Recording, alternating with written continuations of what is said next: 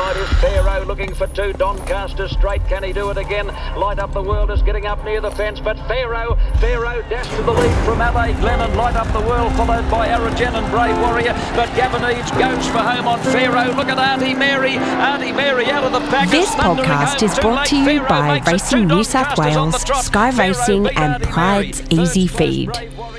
Ticket sales are humming along for the 2023 Kosciuszko sweepstakes. 14 lucky ticket holders will get to share in the $2 million prize money on offer for this year's edition of the world's richest race for country and ACT trained horses. $5 sweepstake tickets are available until the 6th of September via the Tab app, local pubs and clubs, TAB agencies, and at New South Wales race meetings. 14 winners will be drawn on Friday, Europese September the 8th, and those winners will be in a position to offer their slots to the owner or owners of one of the Kosciuszko runners. Slot holders and owners will negotiate a prize money split suitable to both parties. It's hard to believe five years have passed since the Grafton trained Belflyer won the first Kosciuszko on a heavy track. 2019 it was the Canberra train to handle the truth. 2020 the Scone mare It's Me who finished very fast to win the big race. 2021 Arcado became the only horse to win the country championship Kosciuszko double. Last year the Wagga train Front Page was an impressive winner and is expected to line up again in 2023. Ticket sales close September the 6th. Draw will be held on September the 8th and will be broadcast live on Sky Thoroughbred Central and racingnewsouthwales.com.au. When Darryl McLean walked off the Corowa racecourse on Monday, July 31st, he did so with very mixed feelings. When you're 75 years of age, you're perfectly entitled to call it a day. But there's also a sad side to be leaving a job you've loved for a major part of your working life. Darryl McLean was a member of the Southern Districts Racing Association Stewards Panel for 48 years, with 12 years as Deputy Chairman. He was a furniture salesman when transferred from Wangaratta to Wagga in the early 1970s with absolutely no interest in horse racing. It wasn't long before he was attending the Wagga races with newfound mates and enjoying a little flutter. He also found himself becoming interested in the pedigrees of the local horses, and that's an interest which he retains to this day. His attention was drawn to an advertisement in the Daily Examiner calling for expressions of interest in a job as a trainee steward. The SDRA decided to engage two young hopefuls for a one month trial period, and at the end of that time, it was the 26 year old Victorian who landed the job. Darryl has spent his entire career based in Wagga, and that's an unusual situation in the life of a racing steward. For a steward to maintain friendships with all sections of the industry is a near impossible task. Darryl McLean is as close as you're likely to find. Riverina racing participants tell me he was tough but fair. He could come down hard when he needed to, but always accorded his utmost respect to those participants who played by the rules. Let's pay tribute to a man who gave great service to New South Wales country racing. Darryl McLean, welcome to the podcast. Thank you very much, John. Great career, mate, and we're going to uh, look back on it now in the next uh, 40 minutes or so. You were special guest at a luncheon hosted by the Murrumbidgee Turf Club at Wagga last Sunday. Were there any withdrawal symptoms on the day? Oh, yes, plenty of them, John. mm. You know, to, to, be sitting there at the Murrumbidgee Turf Club, which I love, uh, and I've been there for, I worked at hundreds and hundreds of meetings there over the years, but to, to sit there and uh, to mm. watch the racing without participating in it myself, yeah, there was a few withdrawal symptoms there for sure. It was a very pleasant surprise for you on the day uh, when you were actually uh, inducted as a life member of the Murrumbidgee Turf Club at a special presentation during the day. That's correct, John. And uh, uh, I didn't have any, uh, I had no uh, speeches or anything planned or anything, and it, took me by total surprise. And mm. it, it's a big, it was a very big thrill. You know, that club's been going since I think 1837. It's had a reputation as being one of the country the best country clubs in Australia, and mm. and uh, to, to get a, an award like that from them was a special thing for me, and it's something that I'll treasure for the rest of my life. Of course, you will, and you had another surprise just a few days ago when you received a letter of congratulations from a former high-profile politician. Yes, Michael McCormack, who's our local member here, is also the former uh, Deputy Prime Minister of the country, uh, wrote to me congratulating me on my fairness and professionalism mm. uh, over many years of the SDRA, and uh, that was a very big uh, thrill for me too, as well, John. When you finished at Corowa on July 31st and walked out of that steward's room for the final time and headed for the car park, how was it feeling? Uh, one of sadness, you know. Mm. Um, I've been, I've been to all the racetracks in our area for all those years, and oh, definitely, definitely sadness. But you know, uh, I was quite satisfied that I'd done my best over the years, and uh, that it wouldn't, you know, I'd still be able to go to the races anyway, sort of thing, but uh, in a yeah. different uh, circumstance. Yep. Even though Wangaratta is a very strong racing town, there wasn't a trace of interest in the sport in your family. Mum and Dad were totally oblivious to it. Your yes, brother likewise, but your sister, your only sister, you tell me later married a horse trainer.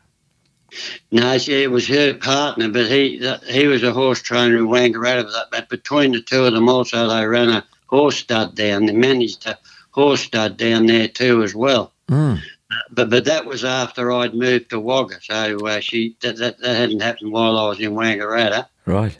But uh, I, no, when I when I'd left Wangaratta, I'd I'd, I'd uh, had no interest in horse racing at all.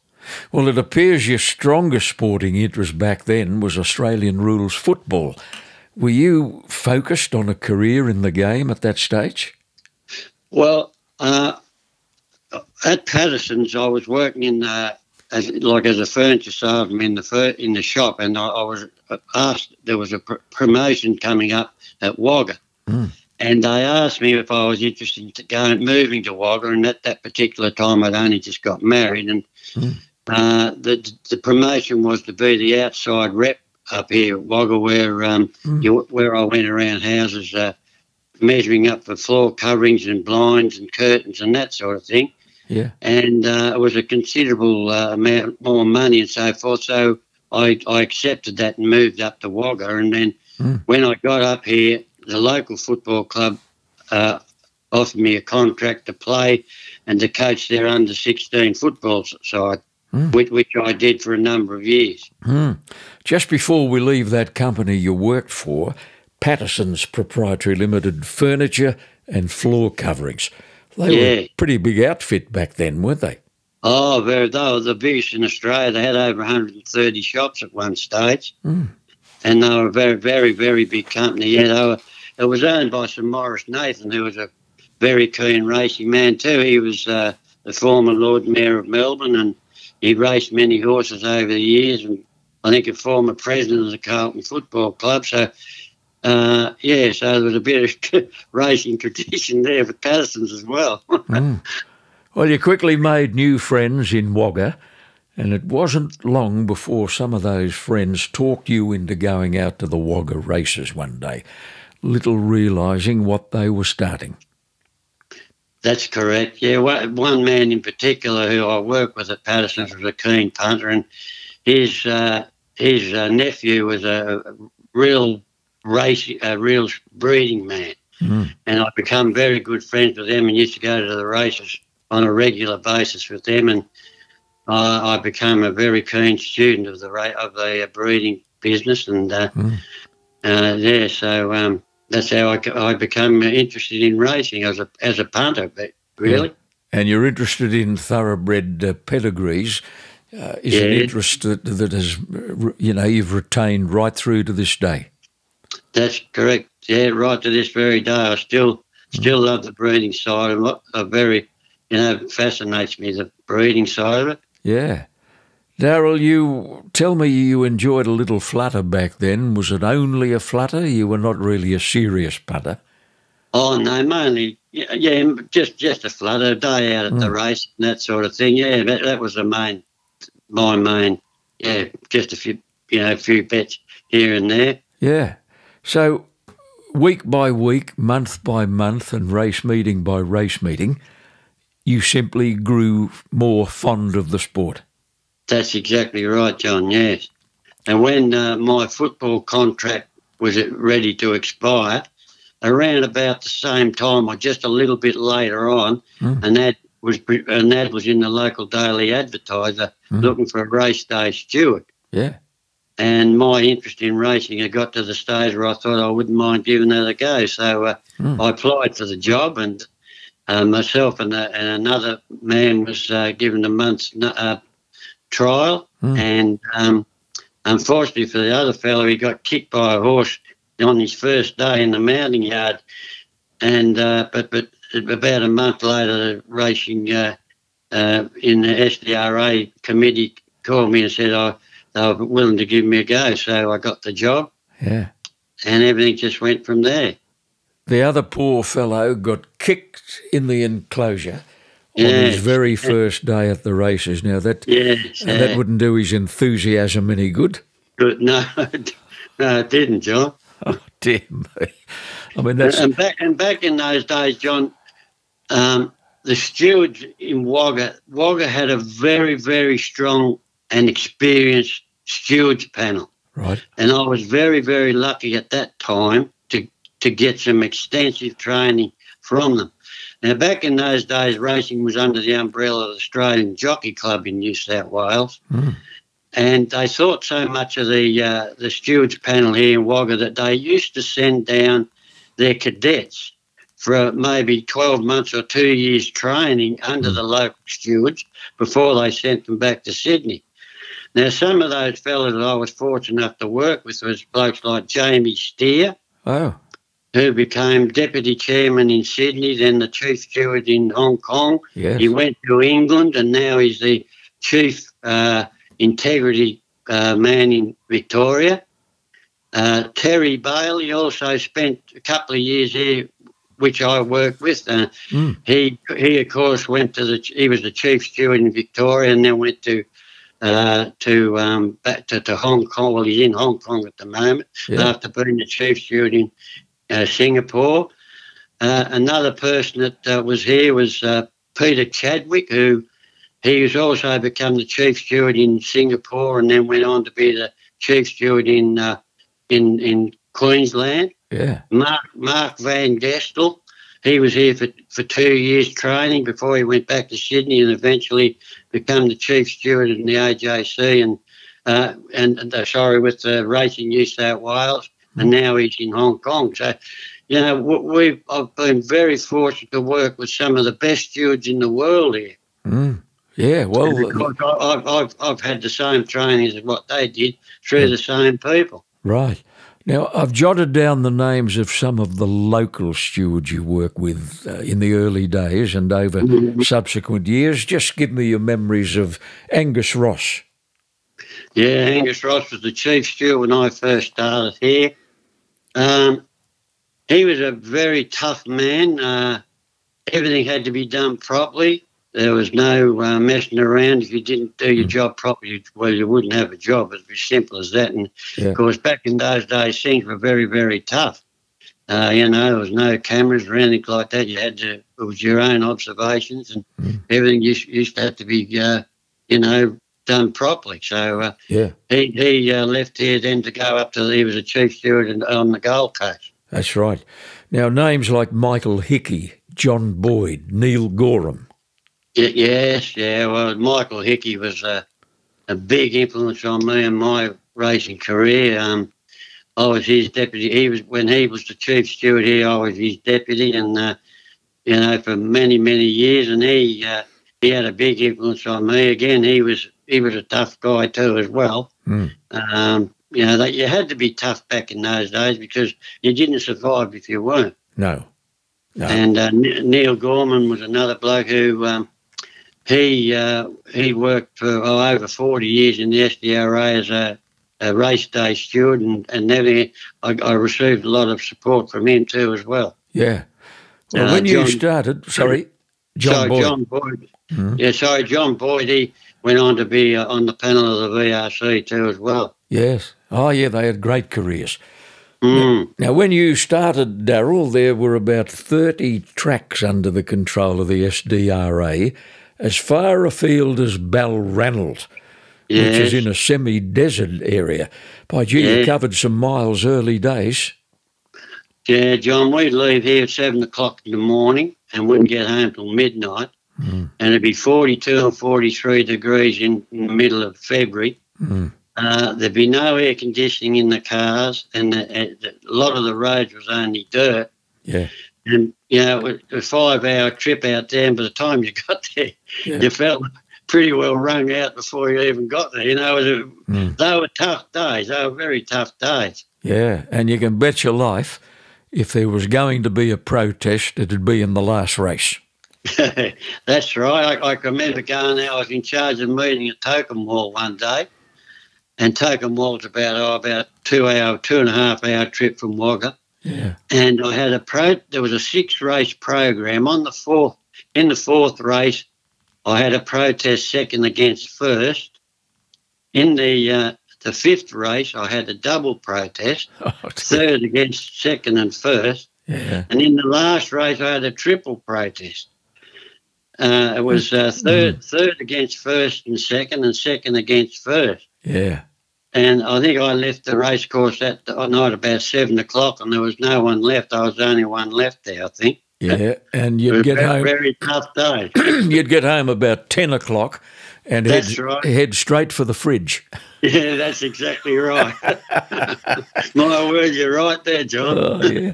Now we should point out, uh, Darryl, that for the first ten years or so, you juggle stewarding duties with your job at Paterson's. Now, I think you were in a managerial role by then, though, weren't you? Yes, that's correct, John. Yes, that's right. And they only raced on the Saturday, you see, back in those days. Mm. And we always had two races every Saturday, and every every month there'd be three race meetings on a Saturday. So, Yeah. yeah, that's how I was able to do that, you see. Now, stand by for my favourite Darryl McLean story. Australian racing stewards have traditionally worn hats, and the majority still do. The fedora, or the trilby as it's known in Europe, uh, have probably been the popular choice of the stipes. Now, when you started in your mid 20s, you hadn't embraced the practice of wearing a hat. But that all changed one day at the Cootamundra races. This sounds far fetched, but it's true. That's exactly right, John. Uh, I was stationed on the steward's Tower at around about the 800 metres round the back of the track, Mhm. and there was a five horse race. Anyway, uh, the favourite had got badly interfered with about 50 metres from my steward's Tower. Oh, Anyway, what happened was I missed it because as they were coming towards me, all of a sudden, whack, something hit me on the top of the head and it was a swooping magpie. anyway, I nearly fell off the steward's tower and of course I missed the interference altogether. So I, yeah. after every race, the stewards had to go back to the steward's room and make a report to the chief steward as to what they saw during the race. Mm. And I got back to the steward's room, and the chief steward, who was Angus Ross at the time, said, uh, "What happened to the, the favourite there, Darryl?" He said he lost his position, coming to uh, just about fifty metres from your your uh, your Stand. steward's tower. Yeah. And I said, "Well, look, Angus," I said, "I never saw it." And he, he looked at me. I'll never forget it. His eyes nearly fell out of his head. He said, "You never saw it." He said, "It was only fifty metres from your stand." He said. Yeah. God, he said, he said, he said, geez, he said, there's not going to be much much hope for you as a steward if you could miss that. and then, of course, I, I explained. I explained to him that I'd been swooped by a magpie, Yeah. and uh, he sort of looked at me, and uh, and uh, and at the time we had the the cameras are there, and we had one camera at the end of the straight, and luckily for me, that's that camera actually picked up the fact that the magpie had swooped me, so I, I was able to get out of it. I was pretty lucky. Well, mate, that's a great story. Now, I wonder if that piece of film footage is still in captivity. I'd love to put that on the website. Yeah, look, I'm, I'm not too sure. Geez, going back a long time, I doubt very much if they'd still have it now, John. Yeah. now, and you've worn a hat ever since. Ever since. I've never been to a race meeting without a hat ever since. Yeah. Rumour has it you sleep in one. Oh, not quite. but I always wear one to the races, that's for sure. yeah. Hey, Darryl, at the risk of offending bird lovers, the magpie can be unpleasant and can be very aggressive. They can be, yeah, that's right. But out here on the farm where I live, we've got hundreds of magpies out here. I've never ever been swooped by one ever. Yeah. In fact, there's a- there's a um, there's a big gum tree here, only a few metres from my, our driveway, and there's always two or three magpies nest in that, and I I get on really good with them. Yeah. Yeah, Now, Darryl, when you first met Bill Armstrong, he mm-hmm. was chairman of the SDRA and he was president of the Deniliquin Jockey Club. He'd previously been a starter, you tell me, on Victorian racetracks and a starter of note. Yes, exactly. I think he he, he uh, started over thirty Melbourne Cups. Goodness me. He, he was a parliamentarian also, and he was a very, very highly respected person here in the in the Southern District Racing Association. And he gave you some advice one day that you would heed for the rest of your career. Exactly. He, he said to me, Darryl, he said, you're only a young person. He said, and uh, you may, if you want to make a, a career as a steward, he said, my advice to you is you treat people r- with respect and you'll get respect in return. And I'll tell you what, every word he said turned out to be exactly right. And uh, that's that's a, the, the, what I adopted throughout my career, and I never ever regretted it. You've got a million funny stories. Tell me about the jockey behind the barriers one day at a non tab meeting at Griffith. He told the starter he was worried that his mount may not get around the first turn. I think the starter panicked a bit uh, and wanted to scratch the horse. That's correct. He, he was. He said, "Well, he said that's not satisfactory. We'll have to scratch it." And of course, this was back in the days before the TAB. It was bookmakers only then. And the jockey pleaded with him. He said, "Look," he said, "the, the trainer of this horse, horse reckons it'll win." He said, "We've just got to get it around the home turn, around the first turn at 800 metres." He said, "There's a carload of owners that have come up from Victoria to back it and everything." He said, "Please don't." And he pleaded with the with the uh, with the, uh, the, the with the, The starter. starter, said, don't scratch him. don't scratch him. He said, We've got a plan. He said, This horse has got a lot of early pace, and I think it was about about 10 or 11 in the race, and he'd drawn barrier three. He said, What I plan to do, he said, is to get him out of the barriers quick. And he said, He'll have a heap of horses on his outside. He said, it'll, it'll, They'll guide me around the first turn. Mm. And he said, Once I get round the first turn, that'll be it. He said, This horse will win the race. Anyway, the starter thought about it for a while and he said, okay, then well, he gave in to him, he let him, he let him go. So Mm.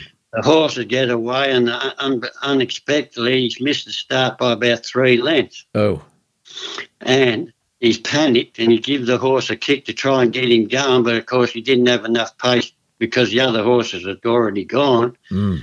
And they, as they went around the turn, he just kept on coming towards me. oh, And I'm standing there with the head on view at the 800 metre mark.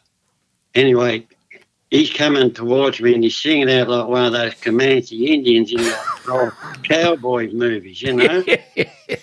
anyway, the horse slowed up a couple of strides and he went straight up and over the outside fence. oh, And as he did, the, the jockey went oh, high in the air. and he came down, he landed flat on his head. Oh, Anyway, he never moved. I thought, oh, geez, I rushed down from the steward's tower. And as I got down there to, the bottom, that the starter had pulled up and also the ambulance. Hmm. And back in those days, the ambulance drivers only had one, there was only one ambulance driver in each ambulance, not like today where there's two. yeah. Anyway, the ambulance driver said, "Oh, gee," he said, "this bloke's in a lot of trouble." He he started moaning. He was grey in the face, and there was froth, froth coming out of his mouth. Oh, and dear. he was he was in a bloody bad way. Mm. He said, "Look," he said, "we've got to get this fella to the hospital pretty quick." He said, "Can one of you blokes drive the ambulance?" We said, "Well, we can't. We, we've got a race, McNeil. We've got to run." You know, so the starter gets onto the chief steward, who in turn got a call put over the microphone to, to get if, if somebody could drive the ambulance. And there was a uh, off-duty policeman there that come run, running around. By the time he got back, we had to, to jockey in the back of the ambulance, and they took off to the hospital. Anyway, the um, the starter and I were convinced after seeing the jockey that we would never see him again. We, we thought he was certain to, to pass away be, because he was in a bad way. So um, Yeah. after each race, we'd asked the chief steward, we heard anything from the hospital, and he, no, he said, we haven't heard anything yet. And I said, gee, well, good news, you know, bad, like no news is good news. So Yeah. anyway, we go throughout the afternoon, still hadn't heard anything from the hospital, and the starter and I are walking across the mounting yard to get in the vehicle to go around to the start of the last race, Mm. and we hear this voice behind us. I told you, sir, I might not be able to get that horse round that first turn. Don't tell me. And we turn around, and here he is, the jockey, standing on the rail with two of his mates with a can of beer in his hand. Apparently, he he when he got a hit on the head, when he'd fallen, he got he had an epileptic fit, and he when he came to and, and felt a bit better, he released himself from hospital and came down to the, watch the last race because he was wanting wanting to uh, he was due to ride the favourite. Of course, he couldn't ride after that, but he came down to look at the the favourite in So- the race. Goodness me. So it was epilepsy and not epilepsy, and he released himself from hospital and come to the race after that. could only happen in the bush, mate. I don't think we'll see a similar situation at Randwick on Everest Day. Oh, uh, John, there was another incident too. one of the funniest things I've ever seen was over at Holbrook one day.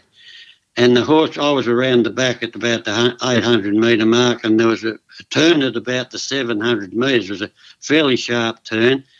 And these horses were racing in Indian file, and a jockey that used to ride round here, quite an experienced jockey called Michael McDuff, Mm. was on this horse and it clipped the horse's heels in front of him and went right down on its nose. And as it did, and its hindquarters come up, it threw him right up high in the air. And Ron Steiner, another experienced jockey, he was coming behind. And when Duck McDuff came down, he landed on, on Steiner's horse. Goodness me. And here, here's the two of them on this one horse. And Ron Steiner trying to guide his horse around the 700 metre turn with McDuff sitting in front of him. Goodness gracious me. Yeah, well, that happened in Melbourne on one occasion, and it happened in an Inter-Dominion Grand Final, uh, Yeah. On the Wayville Showgrounds in Adelaide, where a driver was catapulted out of the gig and landed in the lap of another driver. I've seen the photograph, astonishing. Well, that's exactly the same thing as what happened at Holbrook that day. Yeah, I, I presume that, you know, bets were refunded on the horses in question. No, I don't Probably no, not, no. No, no, that was just a racing incident. And that Yeah. was, yeah, it was a racing incident that happened. And it's like if a horse falls in a race, you don't get your money back. No, exactly. No. Now, mate, what about the short and plump clerk of the course one day at Tocumwal races who had a very unique way of getting on his pony? Yes, he had a special stool manufactured so that he could stand on the get up onto the stool, and then he'd get off the stool into the back of his ute, and then out of the ute and onto the horse. Yeah, and uh, he'd uh, when he came back, he'd get off the ride the horse up up against the side of the ute, get into the ute, and then down onto the stool. And that's how he used to mount his horse. you, you've seen it all. yeah, that's right. I have, John. now, Darryl, I'll get you to stand by for a moment. We're going to clear a commitment on the podcast, and we'll come back with you in a moment. Uh, and we'll hear some more very humorous and entertaining stories from retiring stipendiary steward Darryl McLean. Ticket sales are humming along for the 2023 Kosciuszko sweepstakes. 14 lucky ticket holders will get to share in the $2 million prize money on offer for this year's edition of the world's richest race for country and ACT trained horses. $5 sweepstake tickets are available until the 6th of September via the Tab app, local pubs and clubs, TAB agencies, and at New South Wales race meetings. 14 winners will be drawn on Friday September the 8th, and those winners will be in a position to offer their slots to the owner or owners of one of the Kosciuszko runners. Slot holders and owners will negotiate a prize money split suitable to both parties. It's hard to believe five years have passed since the Grafton trained Belflyer won the first Kosciuszko on a heavy track. 2019 it was the Canberra trained to Handle the Truth. 2020 the Scone mare It's Me who finished very fast to win the big race. 2021, Arcado became the only horse to win the country championship Kosciuszko double. Last year, the Wagga train front page was an impressive winner and is expected to line up again in 2023. Ticket sales close September the 6th. Draw will be held on September the 8th and will be broadcast live on Sky Thoroughbred Central and RacingNewSouthWales.com.au. Now, modern day stewards have the advantage of advanced technology. Multiple cameras around the track with all sorts of cutaways and slow motion replays, you name it. Now, when you started, especially at the faraway meetings, there was no such thing as technology. You mentioned it earlier. It was purely steward's observation. Not hard to imagine some of the tricks those hard headed old bush jockeys would have gotten up to. Oh, that that's right, John. Things were totally different then. I mean, even some of the smaller uh, clubs didn't even have a photo finish back in those days. You know, mm. uh, nowadays they've got all the modern coloured uh, photo finishes and everything like that. So, yeah, some of those old hard-headed jockeys they used to be pretty good mates back in those days, and uh, you had to deal with them pretty right. You know. Mm. The life of the steward can be a lonely one at times. A blatant disregard of the rules can sometimes lead to a trainer or jockey incurring a disqualification. Now, the job must get pretty unpleasant when the jockey or trainer happens to be a married man with kids and a mortgage. You wouldn't like it any more than they did. That was no, that that was definitely no fun in that, John. There's never any fun in that at all. You know, uh, uh, other things like photo uh, um, protests and things like that too, as well. When you see people going from uh, jubilation to you know misery after a few minutes when the protest has been you know upheld and that sort of thing. But mm. people that people you know particularly uh, you know, with some disqualifications, if I used to feel that if, if a person was deliberately cheating yeah. and deliberately going out of their way to take advantage of a good, honest person trying to make an honest living, yeah. he deserved. And I had no no worries about disqualifying somebody under those circumstances. You know, I mean, there's no mm. there's no room for cheats in racing as far as I'm concerned. If you want to cheat, go and get into something else, but not in racing because the, the consequences can be very, very tough. And I had no difficulty at all about handing it, handing it out to somebody who, who deliberately tried to cheat. Yeah, deliberately look for the edge. That's exactly right, yeah. Yeah. yeah.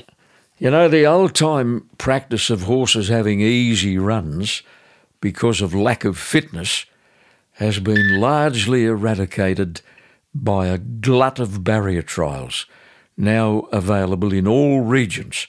There's really no excuse today for not having a horse close to fit at their first run back. That's exactly right. I think all these barrier trials are a great thing for racing now. You know, they um, it, it educates the horses better, and as you said, fitness wise, it makes it a lot better mm. for, uh, for, trainers to be able to uh, get their horses fit.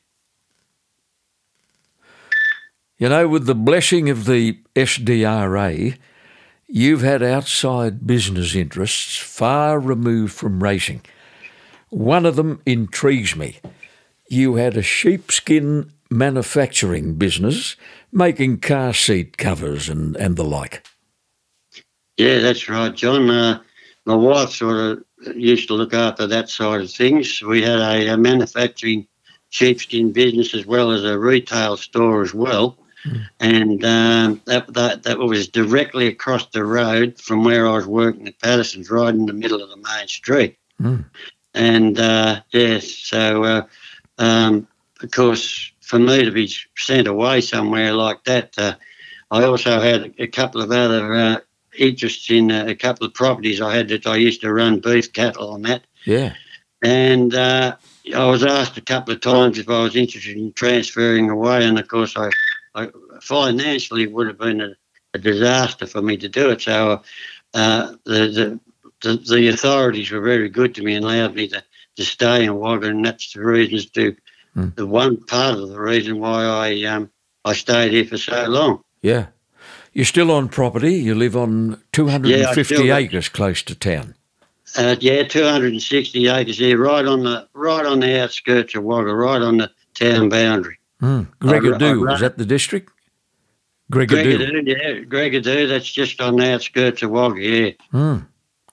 Now, on that property are half a dozen thoroughbred brood mares, which yeah. belong to your wife, Pauline. Pauline's yeah. interest in racing emanates from her early experience as a bookies clerk on Riverina yeah. tracks. That's exactly right. She was a bookmaker's clerk and also a fluctuations clerk at the Murrumbidgee Turf Club for many years. That's where I met Pauline actually, and uh, yeah, and I think I got her interested in the in the breeding side of things because I was such a so fascinated in uh, in breeding and so forth. Uh, I got I got her interested in it, and then she sort of bought a couple of mares and things yeah. like that, and went on from there. Yeah. Now those mares you have there currently are all by fashionable stallions. Can mm. you can you give me an idea? Yeah, I've got a couple of mares here by Starcraft. I've got uh, we've got one by uh, Magnus, another one by Time Thief, mm. And uh, I've got uh, one by Marwina and another one by Nuclear Freeze. Wow! Yeah. So yeah, we've had yeah. We, Pauline's raced a few horses over over the last ten or fifteen years. Mm mainly just around the country here, sort of thing, and that sort of thing. Yeah. Now, Darryl, our regular race fans will want me to get you to reminisce about the horsemen and horses of your era on Riverina tracks, the ones that have left uh, indelible impressions on you. Uh, does a horse called Green Ridge strike a chord? Yeah. Oh, yeah, he was an old marvel. People used to, he, he, he he's he was a, he, he was just a an icon around here around the river. I think he had oh 170, 180 starts or something. He yeah. won about 30 or 40 races, and he just mm. He was just one of those horses just kept on going around and around all the time, and he was so consistent. Mm. He was a great old horse, Green Ridge. You speak well of Aussie Cozzy a terrific yeah, little mare. She won 13 races all up, a couple at Sandown, one at Caulfield, and one at Moonee Valley. She was a city class mare. That's right. She was trained by Greg McDermott, who used to be in this area. And uh, I remember one day up at Gundagai, she she was given about 10 or 12 kilos to a horse, and uh, she was up near the lead, and this other horse tackled her, and they were head and head all the way down the straight. Mm. And I think she had something like about 65 kilos on her back. Yeah. And the, the other one, the other one had 55, I think, and, and she, she ended up still beating it. it was a terrific one, one of the gutsiest rounds I've ever seen. I read a lovely story on the internet by Matt Malone, which features your recollections of Mill Court's Wagga Cup win in 1990. This must Yeah. have been an unforgettable day. Oh, I, I still, uh, it still affects me this day to talk about that, um, John. Um, Mill Court was a local horse, a really good, consistent local horse, but he was running against, you know, all the city horses were here, like from Melbourne to Sydney, had good, they come to the big Wagga Cup, which is a big, you know, listed race and, you know, one of the big country cup races. And he, I think he was about 10 or 12 to 1, but he was a very popular horse around here. He won a lot of races in the bush and that. And uh, this this Wagga Cup in 1990, um, he was trained by a local trainer named Bob Tyak, Mm. and his wife's name was Bev. And um, uh, he was a popular trainer, but only a small trainer. I think he only had about four, half a dozen horses in work, but he was a very popular man. And just not long before the Wagga Cup, he received the very sad news that his little daughter had contracted uh, an incurable disease. Oh, dear me. And uh, Mill Court was in the Wagga Cup, and Alan Hull was the broadcaster at the time. And Mm. at about 100 metres out, he said, Here comes Mill Court out of the pack. And the whole crowd just stood up on their feet. Mm. And when he got up in the last stride, truly, you, you wouldn't have thought you were at a race meeting. You thought you were at a funeral. I've never seen so many people in tears. Goodness. And I was, I was one of them. I can Well, tell you, I, mm. cho- I was very choked up. And the, the, the trainer was just standing there in the mountain up, absolutely shaking with emotion. Mm. You know, it was a, a, it was a popular, very, very popular win, ridden by one of our local jockeys here, Wal Bowditch, who, Mm. who was, you know, one of our local jockeys. And um, it was a it was a day that I'll never forget. No, amazing story.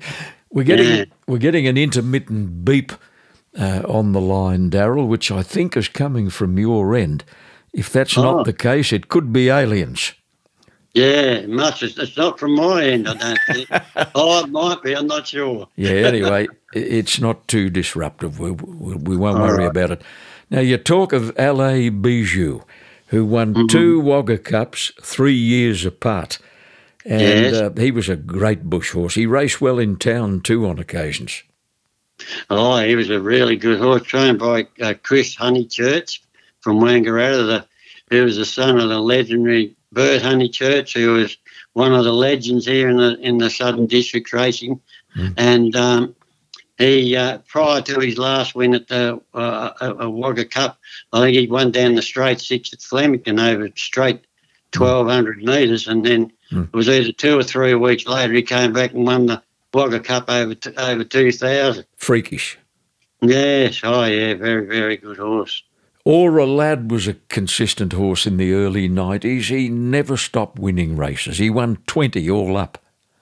Yeah, and he, he was trained at uh, uh, uh, by Bob Bergen, who was one of our older older trainers, and it, he was only a small trainer too as well. But everybody, I think he won about four Tumbarumba Cups. Yeah. Every time they took a horse to Tumbarumba, old Aura Lad would knock him off. he, he'd keep going up in weight, he'd just keep on winning. Yeah. Yeah. Trainers, you Yeah. worked in the era of three generations of the Freer family Jack, Richard, and Rick, all wonderful horsemen. That's right. They were legends in this area. When you saw the Corowa, you saw the Freers. They had some terrific horses, Mm. very, very good, astute trainers. Won races all over, like in all the metropolitan places. They were terrific trainers. Yeah, I, I, I had had the pleasure of working with three generations of them. Yeah, you know, sadly, all three are gone. Rick passed only last year at 48 years of age. Yeah, that's correct. Yes, he, he, he- that was very, very, very sad. Richard hit the headlines in 2004 when he got like a falcon into the Melbourne Cup, in which the horse ran a gallant fourth. Wasn't there enormous support in the Riverina? Oh my word! No, I think he at one stage early he, was the favourite for the Melbourne Cup. Mm. Yeah, and he, uh, yeah, that was one of a lot of good horses that Richard had. The Hoysted name, of course, was synonymous with racing in your region, and you knew them all. Yeah, they uh, all come from Wangaratta, where I came from originally, but um, uh, the Southern District Race Association goes right along the border, along the Murray River, and Hmm. uh, Wangaratta was only a hop, skip, and a jump from, the, from our area, and they used to come up our way a lot. The, Hal Hoysted was just the master trainer, and later on his son Roger came along, and he's he's no longer with us either. But Hmm. there was also uh, Jim Hoysted and Mick Hoysted, uh, very very experienced horse people, and had lots and lots of good horses. Mm. Another father son combination to train many winners under your auspices were Ollie and Brian Cox. Yes, yeah, yeah. There, there were another other ones too as well. Ollie Cox was known as being a terrific horseman. Yeah. Very, very good with breaking in horses and get, getting them to go. And of course, his son Brian was a very well known trainer from Wodonga and raced in this area for many, many years before he uh, tragically got killed in a, in a truck accident. Oh, yeah. Mm. You've always spoken highly of Roy Whitehead from Holbrook. Yeah, Roy Roy Whitehead was a, a, a he was in the same area as uh, era as uh, the Hoysts and the Honeychurches and the Freers, and he he he wasn't as big a trainer, didn't have as many horses, but was very very very successful around this area. Now, you've had many fine jockeys learn their craft in the Riverina before going on to a bigger stage. Would you like to nominate a few?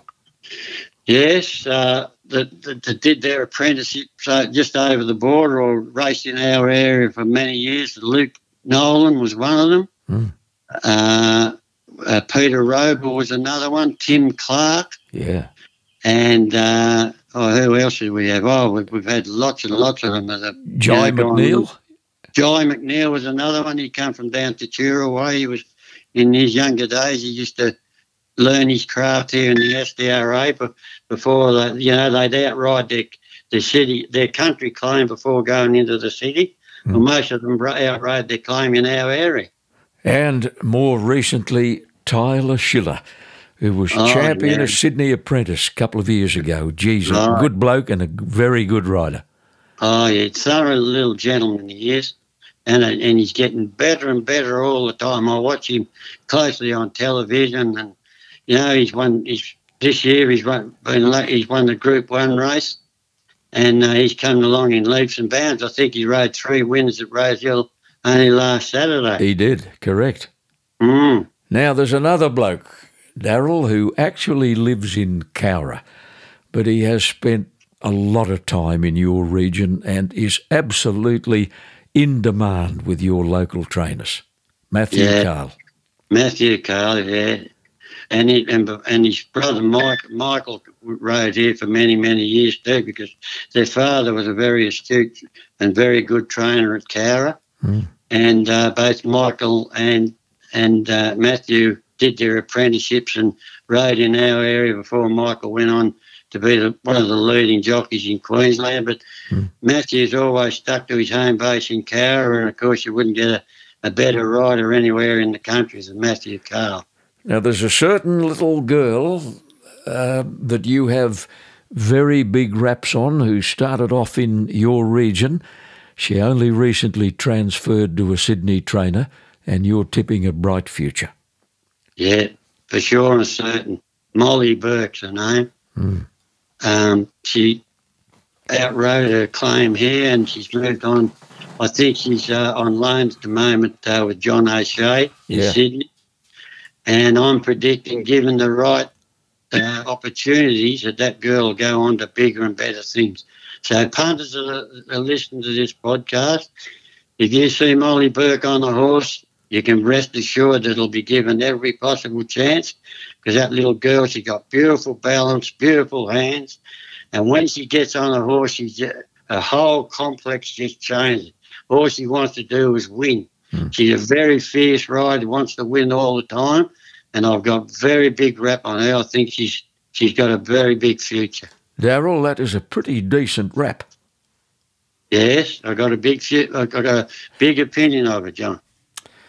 Well, Darryl, you leave SDRA racing in the capable hands of a young and thoroughly professional stewards panel under the chairmanship of Liam Martin. Dean Bucknell's on the panel, and so is Brad Clark, Tim Clark's brother, and a former good jockey himself. That's right. He was, yeah. The funny thing is, uh, people say to uh, Brad, "Oh, you're you're Tim's brother." He says, "No, Tim's my brother." Does he? Fair enough. Yeah. Darryl, I received a couple of requests from people in your district for a podcast to mark your retirement, and I'm very pleased we were able to make it happen, mate, because I've thoroughly enjoyed the chat. Congratulations on a career of great distinction, and thank you for joining us on a podcast produced by Supernova Sound. Good health. Thank you very much, John. It's been an honour and a pleasure to speak with you. Many Australian trainers have tried their horses on Prydes Racing Cube and have given the product a tick of approval. These small but powerful extruded cubes provide the ultimate muscle fuel to help horses finish their races off while promoting gut health. Racing Cube set recipe formulation means the same premium quality proteins and essential amino acids are used in every batch produced. Racing Cube's profile and digestibility allows you to feed approximately 2 to 3 kilos less per day than similar raw grain rations. It's salt free to help reduce irritation if you've got a horse prone to stomach ulcers. Prydes Racing Cube is available in the popular 25 kilo bag, in bulk bags, or straight into the silo if you prefer, giving you quality equine nutrition at an economical price. Talk to your local rep about Racing Cube, another winner from the Pride's Easy Feed stable. Trainers of thoroughbreds, standardbreds, and performance horses are giving it the thumbs up all around the nation.